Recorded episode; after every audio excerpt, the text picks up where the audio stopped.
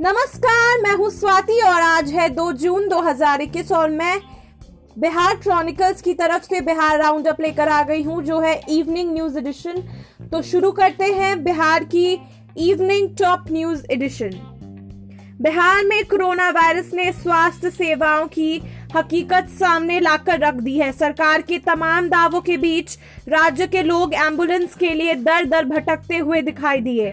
इस बीच में एक और एंबुलेंस घोटाला सामने आया है। ये घोटाला सिवान ज़िले में हुआ है। जी हाँ ये यहाँ जो घोटाला है, यहाँ कीमत सात लाख की एंबुलेंस को 21 लाख में खरीदने का मामला सामने आया है। वहीं हैरानी की बात यह है कि इनका आज तक इस्तेमाल नहीं हुआ है। बता दे कि सिवान बिहार के स्वास्थ्य मंत्री मंगल पांडे का गृह जिला है।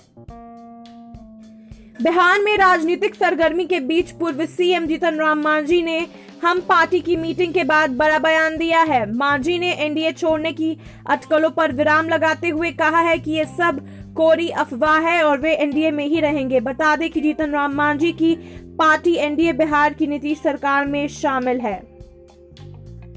बिहार में कोरोना महामारी और लॉकडाउन के बीच कांग्रेस सांसद अखिलेश प्रसाद सिंह ने बड़ा दावा किया है। अखिलेश सिंह ने कहा कि बिहार में जल्द ही नई सरकार बनेगी, जिसका नेतृत्व लालू यादव की पार्टी राजद करेगी। अखिलेश सिंह ने इस दौरान कहा कि बिहार सरकार कोरोना पर नियंत्रण करने पर पूरी तरह से फेलियर है।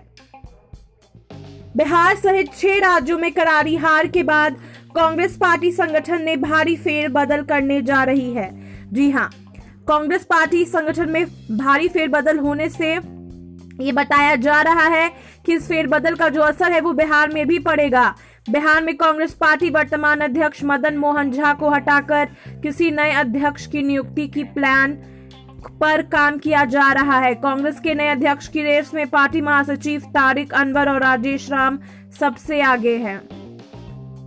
बिहार में अब पूर्व पंजीकृत लाभार्थियों का प्राथमिकता के आधार पर होगा वैक्सीनेशन। पिछले दो महीनों से कोविड 19 की दूसरी लहर ने देश में कहर भर पा रहा है। अब भी भारत में कोरोना के प्रतिदिन एक लाख से अधिक मामले मिल रहे हैं। जी हाँ पिछले महीने यानी मई में कोविड 19 की स्थिति बद से बदतर होती चली गई और कोरोना के नए मामले मिलने का आंकड़ा चार लाख के पार कर गया था। देश में कोरोना के मामले बढ़ने के साथ ही लोगों को बेड, ऑक्सीजन, सिलेंडर और अन्य चिकित्सा उपकरणों की कमी का भी सामना करना पड़ रहा है।